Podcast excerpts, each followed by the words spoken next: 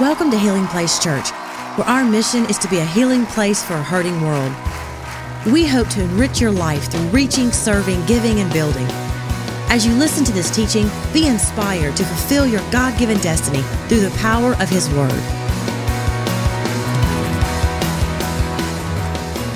Father, we love you. Lord, we thank you for this day. God, we thank you for this year and your presence with us. Lord, whether it has been the best year we've ever had, uh, or Lord, the hardest year that we've ever had. Lord, we know that you're with us no matter what. And we pray the same thing for this year. God, we may experience highs we've never experienced before. God, it may be full of some lows uh, that we don't anticipate. Uh, but we know that no matter what, God, you, your peace, your strength, your joy remains constant. Lord, as Jeffrey read, nothing could separate us from the love of Christ. And so, God, we thank you for your word. We open up your word today and ask it to give us insight Lord, into your plan for our life this year. So, Lord, open up our hearts to receive what your word says as we open up your word. Father, we love you. We ask it all in Jesus' name. And everyone said, Amen. Amen. Hey, so Luke chapter 3, I want to look at three quick episodes in the life of Christ at the very beginning. I love the stories of the Bible. I just I like I like reading them and seeing what's there. So this is in Luke chapter 3, we're going to start in verse 21. This is at the very beginning of Jesus' ministry. So, in a lot of our services lately, we've been reading about the, the beginning of his life. The Bible doesn't say a lot about Jesus' childhood, except one that makes me feel better. About the only story it has of Jesus' childhood are his parents forgot him at church. All right? How many parents you've forgotten your kids somewhere and that makes you feel better? All right? I'm, I'm one of those. All right? I can't tell you how many times I've been in the office over here and look at my phone and realize I got a kid somewhere in Baton Rouge that I'm supposed to be there. And uh, about 10 minutes later, I leave the office and go get them. And so that's about the only story of Jesus' childhood that's in there. And then it goes right into uh, his ministry. So Jesus uh, was about 30 years old when he started his ministry. Up until that point, really most people didn't understand. His family did, and a few people, uh, what was going on. But in, in Luke 3, he just, I mean, it is announced literally from the heavens. And so I want to look in Luke 3, verse 21, and we're going to talk about the voice here as we look at his baptism. It says in verse 21, when all the people were being baptized, now this is by John the Baptist.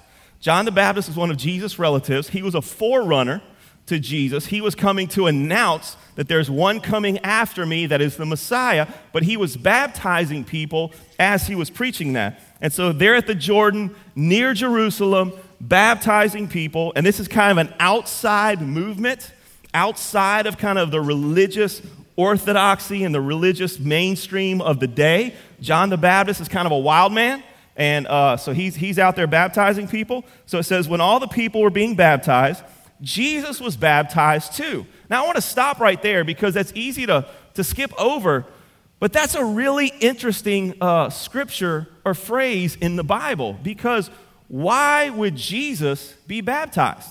Baptism is for sinners. All right? I don't want to hurt your feelings if you got baptized here this year, all right? But you got baptized for the same reason I got baptized. I was a sinner. My life was transformed by the love and grace and forgiveness of the Lord, of Jesus. And so in baptism, we symbolize that we go down, uh, metaphorically, into a, a watery grave. We leave our old life behind us and are raised to a new life in Christ. So, if that's what baptism is about, and that's what John was saying, and that's kind of what John, what made John so outside, is he was baptizing people. In the first century, the only people that got baptized were Gentiles, people who were not Jewish by ethnicity, that wanted to be Jewish in religion. And so, what they would do is they would baptize them, saying, You go down your old life, your old family, your old nationality, your old religion is dead. Now that you're raised, you are 100% Jewish. And so, John was baptizing Jews. And what he was saying is, there's a time coming when everybody needs to start over. And the religious you know, elite didn't like that. So, he's out doing that. And Jesus comes and gets baptized. So, why well, that's a long phrase, all right, to get to my original question. I'm sorry about that, all right? And so now you understand my kids are like, Dad, hurry up. Come on, we got to get somewhere. And, and so, so, why would Jesus be baptized? Here, here's what I think.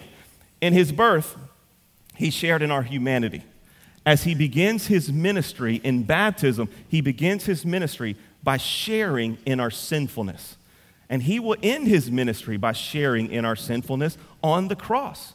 And so when Jesus gets baptized, what he's saying is, I am standing with you, not only in your weakness, but also in your sin. Jesus had nothing to repent of, Jesus had nothing to leave behind.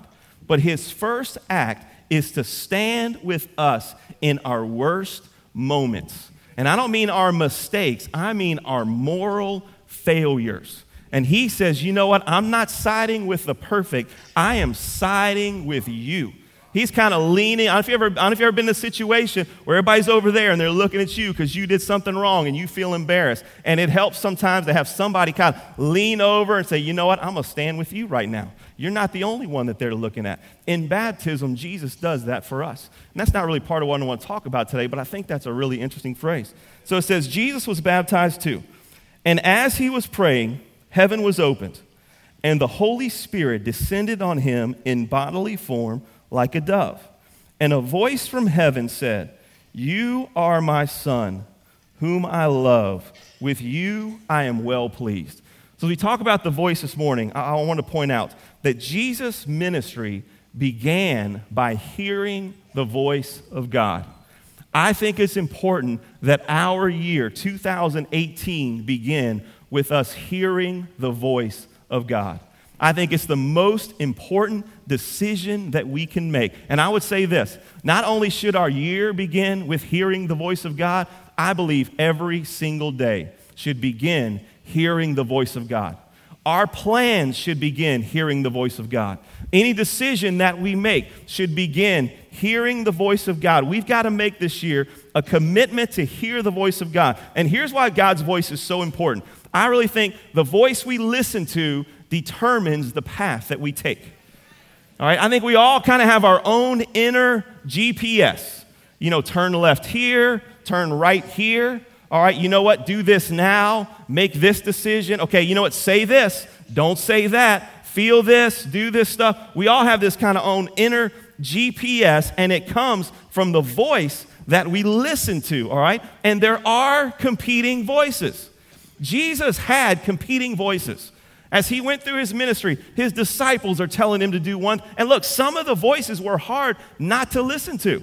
His disciples are telling him to do one thing. His mother and his family is telling him to do one thing. The Pharisees are telling him to do one thing. And that's why I think it was so important as he moved into this time that was so important. And there's all these voices coming at him that he began by hearing and focusing and committing to the voice of his father because we have competing voices as well.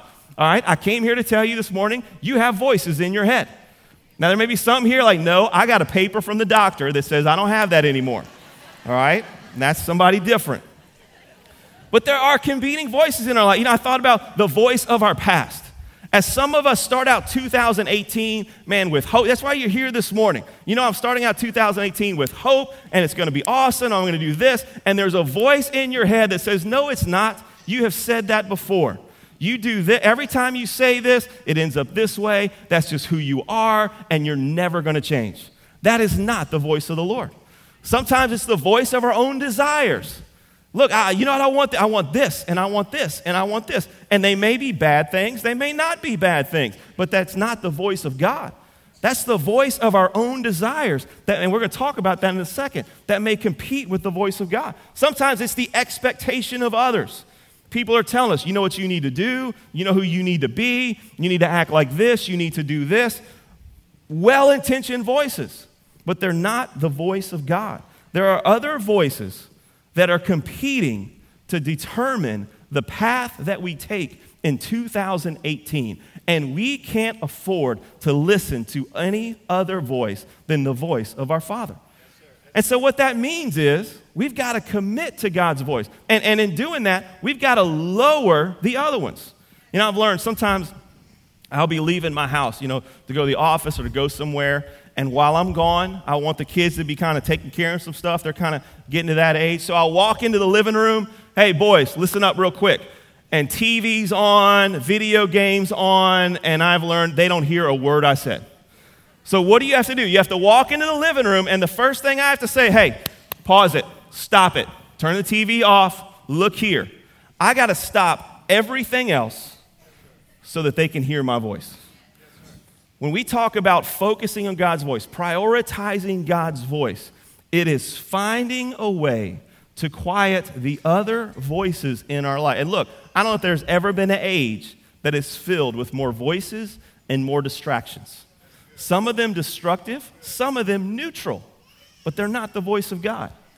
And to find a way to quiet everything else and to focus in on God's voice. You know, I, I thought about this God's voice is not hiding, it's just competing. Because it sounds so mystical, doesn't it? The voice of God. You know, like, you know, you got to be here on this property and kind of walk around like this, you know. Hold on, wait. I mean, kind of over. It's not like that. And we're going to talk about that in a second. God's voice is everywhere. God's not hiding, He's just competing with other priorities in our life. And the way to find Him is not to say, God, where are you?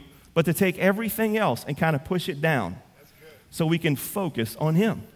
You know, I, I, just thought about another illustration. One of the interesting rituals that I've learned that we have to go through at Christmas time. I have four boys, and they have grandparents. I was thinking the other day, I just, you know, I'm thankful for their relationship with grandparents. I didn't really have that just because of, you know, circumstance in my life. It wasn't a bad thing. But I don't ever remember getting a gift from my grandparents. My kids are tired of Christmas by the time it comes to our family. I can't get everything home. All right? And so what we've had to do is go this ritual because what happens is they've already got a closet full of stuff. All right? And it's so full of other things that they can't find what they want to play with. And sometimes our life is like that. It's just so full of other stuff that we can't find what's really important and kind of simplifying and pushing down and, and focusing on God's life. God's not hiding, He just has to compete. And so we've got to prioritize. And here's the thing when I talk about God's voice, almost everything, I really believe this, and I'm not trying to make this non spiritual because I want you to know this. I believe in prophecy. I believe that God will speak specifically in certain situations. Hey, you need to do this. I believe that. That being said, all right? So I believe in all the weird stuff, all right? Let me just come out as a weird dude, all right? I believe in it all. I believe in tongues and interpretation, all that kind of stuff. We're going to talk about that. That'll be another day. 99.9% of what God wants to say to me this year is right here. When I talk about prioritizing God's voice, I don't mean going out in the desert and putting on some weird Indian drum music, trying to chant. I'm not talking about that. I'm trying to talk about make this real in my life. Make this prioritizing God's word. Because here's the, and look, I'm a big goal setter. I love plans. I love all that kind of stuff. But, and I'm getting to the point in my life where trial and error is starting to uh, bring some wisdom, all right? Because I've made a ton of mistakes. And here's one of the things I learned through trial and error my plans, my goals, my wishes do not determine my success as much as my habits. My habits determine my success more than anything else. In fact, that's why, you know, what do we, what do we, right now we're talking about what? New Year's resolutions. In a month, what are we going to be talking about? How many New Year's resolutions do we break? We've all made goals and plans, and I'm going to do all this. It's my just consistent daily habits that determine the success of my life. When I talk about hearing God's voice, I'm not talking about anything kind of crazy or, you know, I just mean prioritizing and making a habit of getting into God's Word and getting into prayer. I really believe that's the most important thing that we can do in 2018 is just prioritizing God's word in our life. And so I want to share with you, we've got a couple tools, and one of them we talked about in news to help do that this year. One is, and I brought my phone up there for this reason. If you saw that and thought I was expecting a text or trying to get the score of the ball game, that's not why. All right, I wanted to walk you through this. We've got, and if you have your phones, you can get out right now. We got uh, the HPC app. So I got it right there. Okay, so we got Healing Place Church. I don't know if you see that. I don't know if it matters. Okay, so download the Healing Place Church app, and then in the middle, there's a middle button at the bottom, and it's like a dot with a bunch of lines. Okay, those are reading plans. So if you click that, and it just says browse. I've already clicked browse reading plans, And you got HPC Reading Plan 2017. I asked them if they could take that off for today, but they're like, no, you don't understand. There are people that have read for 364 days in a row, and if we take that off on the 31st, they will lose their mind. All right? So, any of you OCD people out there, that's for you. Okay? But then right under that, it says yearbook reading plan. That's the next series we're going into. That starts tomorrow. Tomorrow. You can click on it or you can subscribe to it. Click on it right now, and there's a devotional for every day. Start this plan. And a vo- devotional for every day and a reading. So tomorrow it is John 11, verses 20 through 33. I want to encourage you, if you don't already have a reading plan, something as simple as that can help. And just prioritize. You know, the other things that we do, and I'm praying about what to do now. We'll have a period, uh, I think we start on January 8th, 21 days of prayer and fasting. Man, get involved in that somehow. Morning prayer here at 6 a.m., Monday through Friday. I, I, here's the thing I know it's hard. I can promise you this. I can't promise you that after 21 days of being here for morning prayer, you'll be like, man, I'm a millionaire and my house is paid off and I know exactly what to do, and my kids are. I can't promise you that. I can promise you this. At the end of those 21 days, you won't look back and say, well, that was a bad decision. Can't believe I did that. Can't believe I spent all that time in prayer. And, and you know, and I do this too. Pray for something to fast. And I don't want to get a whole teaching on fasting, okay? And fasting normally in the Bible is, is going without food for the purpose of focusing in. Is it not working? Oh, okay. Oh. Okay. It's on the, yeah, it's on there too. I, I thought I made a mistake. I'm used to that, all right? I have women tell me I make mistakes all the time. And so, um, and, and so, but here's what fasting is really about fasting brings the presence of God into our everyday life. All right? So, would normally, like for me, um, you know, I eat breakfast at about five. Then I eat breakfast after I drop the kids off at eight. And then I have a snack at, you think I'm joking. I have a snack at 1030 and then lunch before 1130. All right? That's just kind of my routine. All right? If I were to fast food at 5 and at 8 and at 1030, I take my focus off of what I normally focus on and I focus on God. Does that make sense? That's why you ever read, and look, if, if you start a Bible plan, I'm spending way more time on this than I thought, but I think it's important. You start a Bible and you, you cruise through Genesis, isn't that awesome? And Exodus, you know, and people are getting killed and it's kind of fun and it's like a movie, all right? And then you get to Leviticus and you're like, I can't hear about cotton one more time. why, why, why is he so concerned about that mole on that person's? But here's what the book of Leviticus is about. So I'm going to tell you in two minutes and just skip it, all right? Just skip it, all right? Nobody's ever going to tell you that. Don't feel bad. Don't tell them in Bible study. When they don't lie, but when they start talking about Leviticus, it's hard. Just be like, mm, yeah, just kind of, all right. Here's what Leviticus is about. You know, Moses got the law up on the mountain. God wrote it. Man, it was just awesome. It was amazing. But the struggle we all have is bringing that into our everyday life. And so Leviticus, Exodus is awesome, all right? It's got these amazing, the, the water parts and miracles, all right? But in Leviticus, God says, Let me tell you how to take your coat, and let, it's going to make you think about me.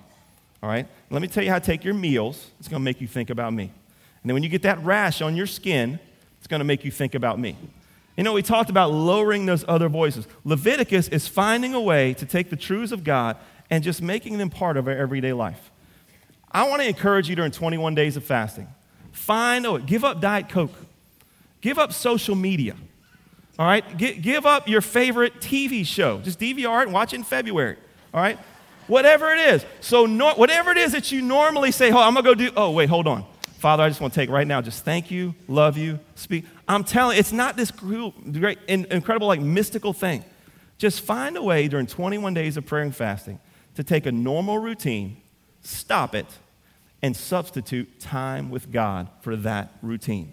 Because hearing his voice is that important. I really believe. And, and, and here's the thing you know, I think it's interesting what God told Jesus.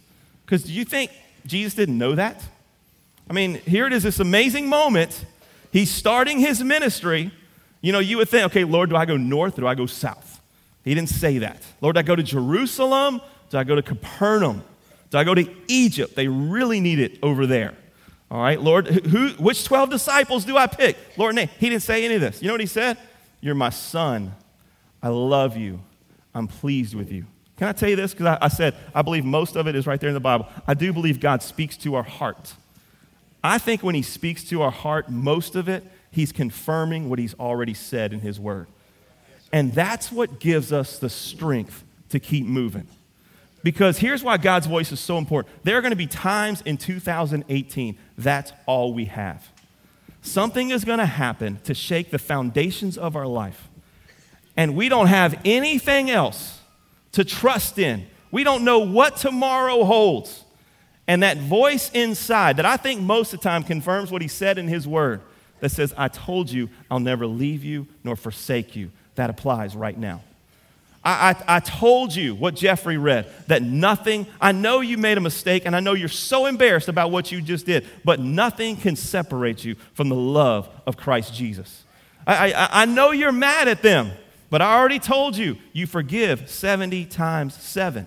When I told you how to pray, I said, forgive those who have sinned against you so I can forgive you. I think most of the time when God speaks to our heart, He's confirming what's in His Word. And it's important because there's going to be times in our life, man, that's all we have. God, I need to hear from you. And you know, as I was thinking about that this week, there's going to be some hard times in 2018. That's all we have. But the truth is, there's something about hard times that drive us to God's Word. Here's what I think may be harder there's going to be some good times in 2018 where it's going to be easy to move away from that. And we're going to need God's voice more in the successful times than we do in the barren times. Does that make sense?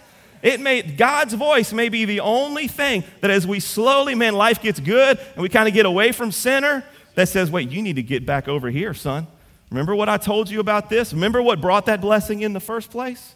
You know, it, the voice we listen to determines the path that we take. So I think it's important that we do that. Because, and, and I, I got to hurry through this, the second thing is the test. So look in Luke chapter 4. And, and I think this is an interesting passage of scripture because you would think after that, okay, you're starting your ministry. Imagine you're starting first day of work and you feel like God told you to take that job. And you walk into the office, and as soon as you walk into the office, this light comes down from heaven. This is the one I have chosen. Listen to him. It's going to be awesome. You would think, oh, they're, they're going to make me a partner right now. All right? Like you would think it only gets better from there. Look at Luke chapter 4. Jesus, full of the Holy Spirit, returned from the Jordan and was led by the Spirit into the desert, where for 40 days he was tempted by the devil. He ate nothing during those days, and at the end of them, he was hungry. Here's what I know about 2018 some days you're by the Jordan, some days you're in the desert. Some days the Holy Spirit is like a dove on your shoulder, and some days Satan is right in front of your face. That's why the voice is so important because it's the voice that gets us through the test. And I think it's interesting that says the, the Bible says that the Holy Spirit sent him out there. And I think we have a better chance of making it through the test if we know the test is coming. I was telling one of my boys about this this week. I, I, I went to LSU for a couple years, all right? I, I did graduate somewhere else, but I went to LSU a couple years. And I had this history class my freshman year that was at 1030. And I like history, but bless his heart, and I hope he's not here this morning, it was boring. I mean, it was rough. And it was a Tuesday, Thursday class, which meant it was an hour and a half. And it was at 1030, which meant that boring history competed with the pizza buffet that opened at 11. And I'm from Central. I'd never heard of a pizza buffet. I thought that was the most amazing thing I had ever heard of in my life. You pay five bucks and eat all the pizza you want, and you know, especially when you're a college student. And so, I, look, there, there were uh, many a day that I didn't make it to Coates Hall. All right, I made it over to the pizza buffet. And so I remember one day, I, I don't know, I maybe skipped two or three classes in a row. And but this day I was like, man, I, I got to go. But I'm going and I'm 10 minutes late. And so I got my backpack and I'm walking in and I open up the door and they're taking a test. They're all writing in their book. And I'll never forget, you know, one of those moments where you have to quickly decide what to do. And I opened up the door and I looked around, closed that door. Just walked out. Man, I, I will deal with that later. Because it's hard to take a test when you don't know. And, and so I, we need to know that this year. Man, there will be a test. I was telling my sons, he got this basketball thing from my parents. So we were at home putting it together, and he's helping me, and I'm also trying to teach him how to put things together. And so I remember telling him, I said, son, what you do, you don't tighten all the bolts, all right? Because at some point in this, dad's gonna make a mistake, and we're gonna have to take something off. And it's easier to take, that's the truth. I've just learned when I put something together, it doesn't matter how good it's going in the beginning, it's gonna go bad at some point. I'm just prepared for it. And I used to get frustrated. I don't, here it is, all right? I just, this don't, there's a piece missing or I did something wrong. All right, I think life is like that. And I don't mean, you know, that, I don't mean to be pessimistic. I, I, I kind of think of myself as a pessimistic optimist. I think things are going to work out, just not today, all right? So I'm not saying, you know, oh, it's going to be terrible, but I just, just know you're at the Jordan one day, and if you know the test is coming, it kind of gives you a little bit of strength. And here's what makes it hard there's a scripture that, if any scripture could have been left out of the Bible, none of them could, all right? This is maybe one. This is the most obvious scripture in the Bible, all right? For 40 days, he was tempted by the devil. He ate nothing during those days, and at the end of them, he was hungry. I think I could have figured that out on my own, all right? 40 days, like I told you, that could have been written about me at 9:30 in the morning, all right? Every single morning. But here's, here's what I think is important. And this is something that God's been speaking to me. So when I preach, I'm really preaching to myself, and y'all are just eavesdropping, all right? I don't know if you understand that, but the test doesn't start till you're hungry, all right? Because then there's, and we'll get to this in a second, we hadn't even talked about what the test is.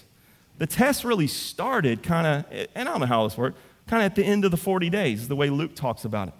The test doesn't start till you're hungry. The test doesn't start till you're tired. In fact, let me put it another way, and I've been trying to remind myself of this. It's what we do after we want to quit that makes the difference in our lives. It's what we do after we want Man, any man, first couple days in the desert, if you'd have put me in the desert, uh, well, first couple hours in the desert. All right, let's be honest, okay? Man, I got this. Full of fan. January 1st, not many people break their resolutions on January 1st. Man, everybody's all excited. Man, I can do this. Man, I'm showing up a prayer, reading my Bible, all that. Man, I'm full of faith. I'm be nice to my wife and kind to my kids, and you know, just just give and blessing in the in the in the community and all this kind of stuff. It's after you're tired, after you're hungry, after you've aggravated and you've been taken advantage of. When you want to quit, I have had enough. That's when the test starts. And I think it's important that we know that. And that's why the voice of God is so important because we've run out of all our own energy, we've run out of all our own ideas, we've run out of all of our own strength, and all we have is the voice of God. You are my child, and I love you. And that's all that we have. I think that's when the test starts. And you know what's interesting too, before we get into the, uh, the specific test? Look in verse 13. The devil said to him, If you are the Son of God, tell this stone to become bread. So it starts when we're hungry. You know what it starts with? The wrong voice. Isn't it interesting that Satan says, and here, Satan is subtle, not the opposite of what God just said, because we wouldn't fall for that. You know, Satan kind of comes to us. You know what you need to do? You need to stop going to church, stop giving to church, just, you know, start, you know, just doing more, start stealing from your job. That's what you need to do. We're not going to fall for that. Satan's more subtle, all right? He just kind of one degree at a time, and the wrong voice starts to enter our life. That's why it's so important that we're focused on, on the right voice. And look what the test is. And I, I want to go through this kind of quickly. I, I think you can put the test in three things, all right? The first one is this The devil said to him, If you're the Son of God, tell this stone to become bread. Jesus answered, It is written, Man does not live on bread alone, Matthew says, but in every word that comes out of the mouth of God. That's an interesting, I could talk about this story forever. You probably figured this out. That's an interesting test to me because the first test in Jesus' life was turning stones into bread. The first miracle was turning water into wine. If you'd ask more preachers, they'd probably wish he'd have turned the stone into bread than the water into wine. You know, why is one a sin and not another? Because here's the thing God had told him not to eat bread. And here's, I think, the first test in our life it's settling for less because it looks like more. It's settling for something that Satan is offering us that looks like more in our life, but it's less than what God has planned for our life. And I think that's why Jesus said, Man does not live on bread alone. Well, Satan could have countered, well, it's not bread alone, because here's what I think Satan tells us you can have this and still have all that. I think Jesus understood if I take this, I'm trading in all that. You know, one of the other phrases that I've tried to remind myself a lot is this I can do anything I want, but I can't do everything that I want. And sometimes, in trying to have it all and trying to have more, we end up stuck with less. Can you imagine Jesus holding a piece of bread, looking at the kingdom of God, knowing he traded that for this? One of the things I regret most in my life is times I have traded that, and that is exceedingly, abundantly above all that I could ask or imagine for what someone placed in front of me when I was hungry. And I took this, or I was hungry, or I was tired, or I was lonely, or I felt like this is fill the need that I have right now. But God is saying, I want that need in your life so that you will depend on me.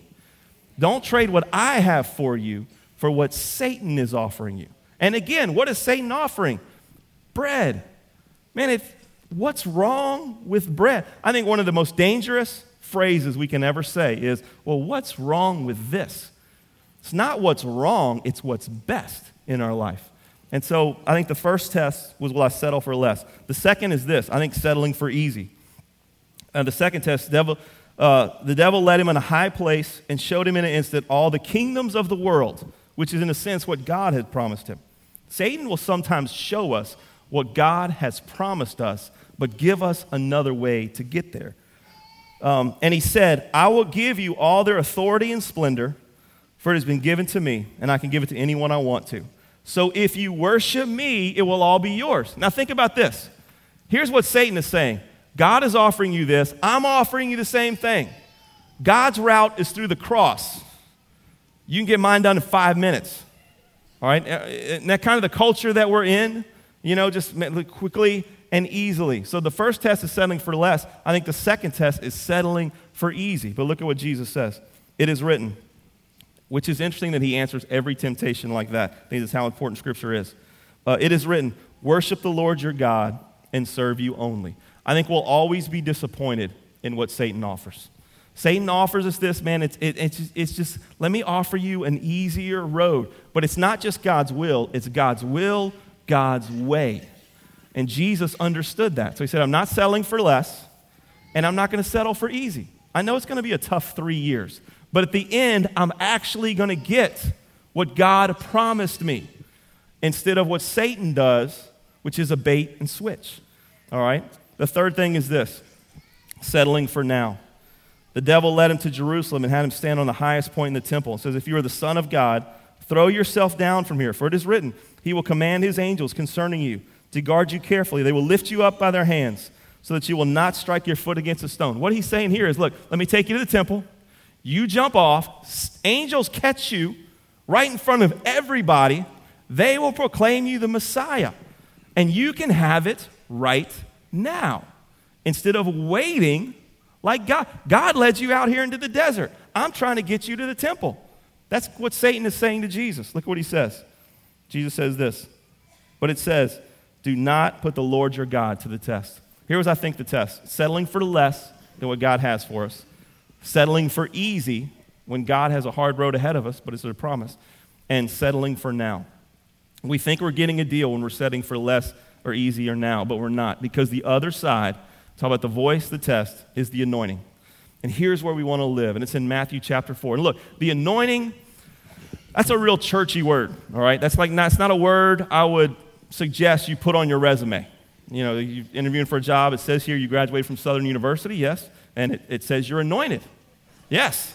Okay, we'll get back with you. All right? Don't like put that, don't, you know, tell your boss, hey, you know, Pastor Green said I'm anointed. Do I get a raise or, or whatever? Okay. But here's what anointing is it's, it's an Old Testament concept. When God would choose someone, normally a king, for a certain task or a certain time. He would call his prophet. the prophets represented God to the people. So he would call his prophet and they would pour oil on their head. Oil represented the Holy Spirit.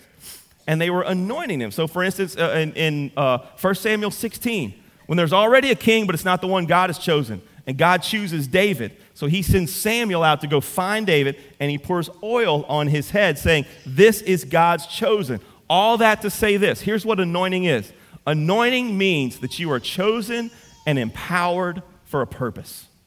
And let me tell you something every single person here, you are anointed.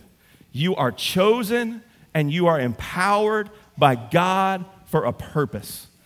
And what gets us in trouble is when we get off track of our anointing and we forget or we leave behind what we are anointed to do. And I'll give you kind of an illustration. You know, uh, in, in the morning, so my kids will go back to school in a little bit, I am anointed to get their teeth brushed, breakfast, dressed, and in the car so we get to school on time. I am chosen and empowered to do that. They, and, and I stay on that track, all right? They are anointed to get to school on time. They don't stay on that track. They're over there playing with their Legos. They're on their phone doing all this kind of stuff. So here's what happens when they forget what they are anointed to do and get distracted, they don't get where they're supposed to be. All right? Every single person in here, you are anointed for something. You are chosen by God. Nobody else. God could have chose Pastor Mike Heyman. He didn't choose him. God could have chosen Billy Graham. He didn't choose him. He could have chosen the Pope. He didn't choose him. He chose you. And you are chosen and empowered. You are anointed for a certain purpose, and it always has to do with people. It always has to do with people that God wants to touch. And as long as we understand and stay on the track of that anointing, we'll be on the track of what God wants for our lives. And that's why God's voice is so important because it keeps us on track. And that's why when those come together, we understand our anointing and we're hearing God's voice, it gives us strength for the test. Because here's the thing I've learned it's easy to fail a test when all we think about is ourselves. But we can make it through it when we're doing it for somebody else. I don't know what God has for you this year, and it might be hard. You're not going through it for yourself. Come on, how many parents in here, you've done things you would have never done for yourselves, but you did it for your kids? All right? You're anointed. God has something for you, and it's for other people. So look at what Jesus said. Look in, in chapter 4. So he leaves there. In verse 14, says, Jesus returned to Galilee in the power of the Spirit. One thing I think is interesting the common denominator in all of this is the Holy Spirit. He was there at the baptism, he was there in the desert, he is here in Nazareth. So it says, Jesus continued to Galilee in the power of the Spirit. News about him spread through the whole countryside. He's starting to do miracles, he's starting to teach, he's gathering a crowd. He taught in their synagogues, and everyone praised him. Remember, we said sometimes that's the hardest thing to get through. The hard times sometimes are easier to get through than when everyone's praising us. Verse 16, he went to Nazareth where he had been brought up, and on the Sabbath day he went to the synagogue, as was his custom, and he stood up to read. So basically, he's kind of homeboy done good, and they're like, hey, why don't you preach today? All right? And so they ask him to get up and read. And the scroll of the prophet Isaiah was handed to him. Unrolling it, he found the place where it's written, The Spirit of the Lord is on me, because he has anointed me. Look what it says to preach the good news to the poor.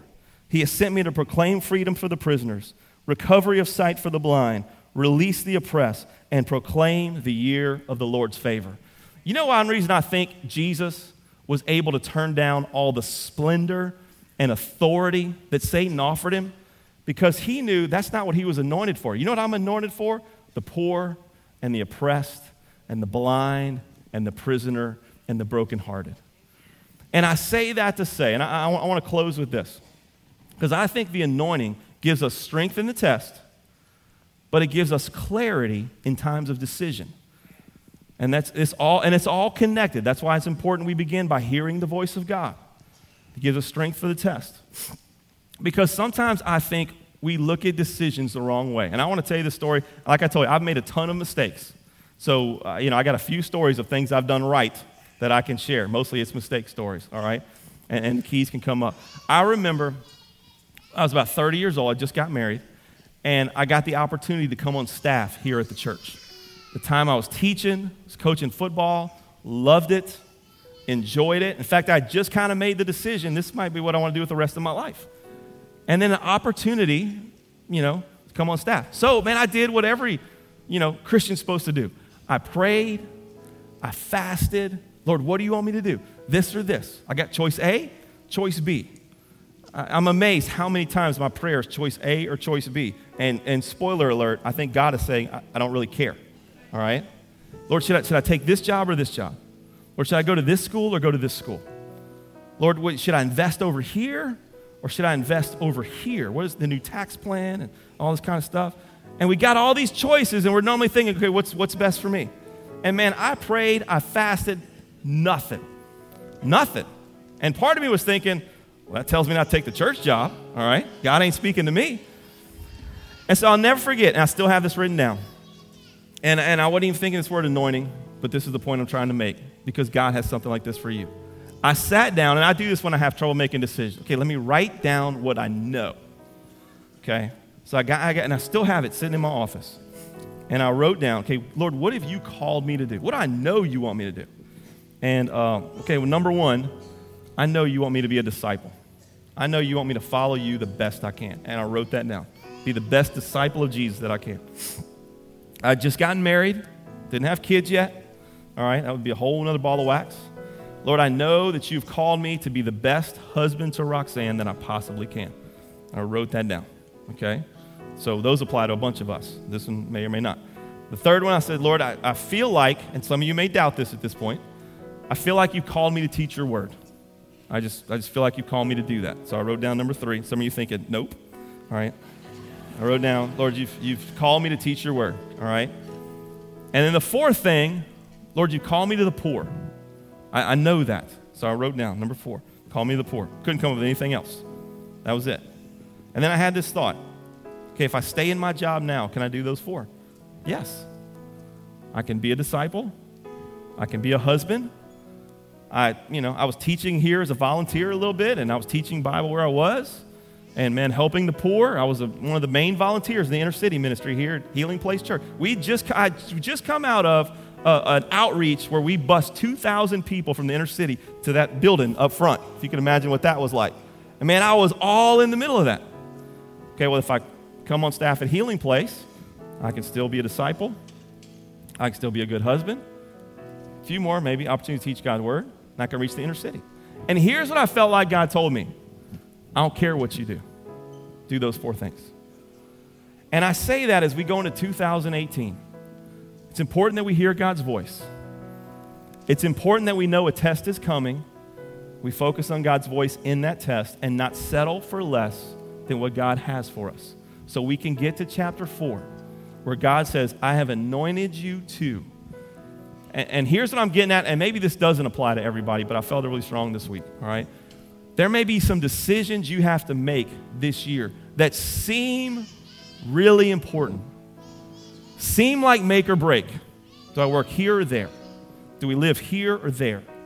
Do I here or there? And you know what God is saying? I don't care. I don't care if you're here or in Dallas. I know that sounds crazy. Now, if you're praying about who to marry, you may want to talk to somebody before you take this advice all right? That's a big decision.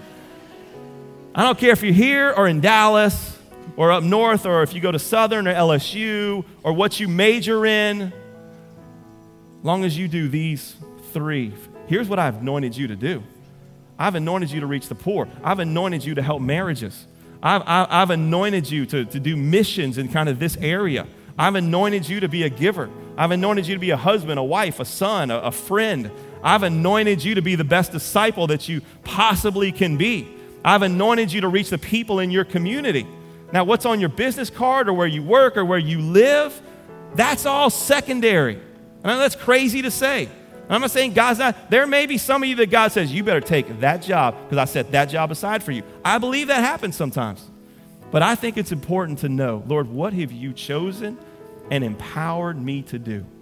Because it's going to give me clarity when I have to make decisions. And it's going to give me strength in the test because I know that I'm not doing it for myself. And so, my prayer this year, and if you'll stand with me, I want to close out in prayer. And I prayed this week about how to end this service. And I don't feel like we should do an altar call. Now, listen, if you need prayer today, our prayer partners are here. When we close service, I want to encourage you to come forward. There's something going on in your life. uh, something you need strength for in 2018, a commitment that you're making, all right, I want to encourage you, man, do not pass up this opportunity. Trust me, nobody's on the roads, all right? You'll, there'll be plenty of time at the, at the restaurant, all right? So come forward. But here's my prayer for you this year, and I want to close out with this prayer. I want to pray that God will give us the discipline to commit to His voice, the strength to pass the test, and that we will experience the joy of living out what God has anointed us to do. So, Father, Lord, I just pray for every single person here today. God, I thank you that you love us enough to speak to us. God, that you care about us enough that you don't leave us alone in the desert. Lord, you are there every single moment. And God, what an amazing, humbling thought that you chose me. Lord, you chose and empowered me to do something. God, I don't want to leave this earth without doing it. So, God, I pray this year, God, give me the discipline to prioritize your voice above everything else. God, the best decision I can make to be a good husband this year is to prioritize your voice.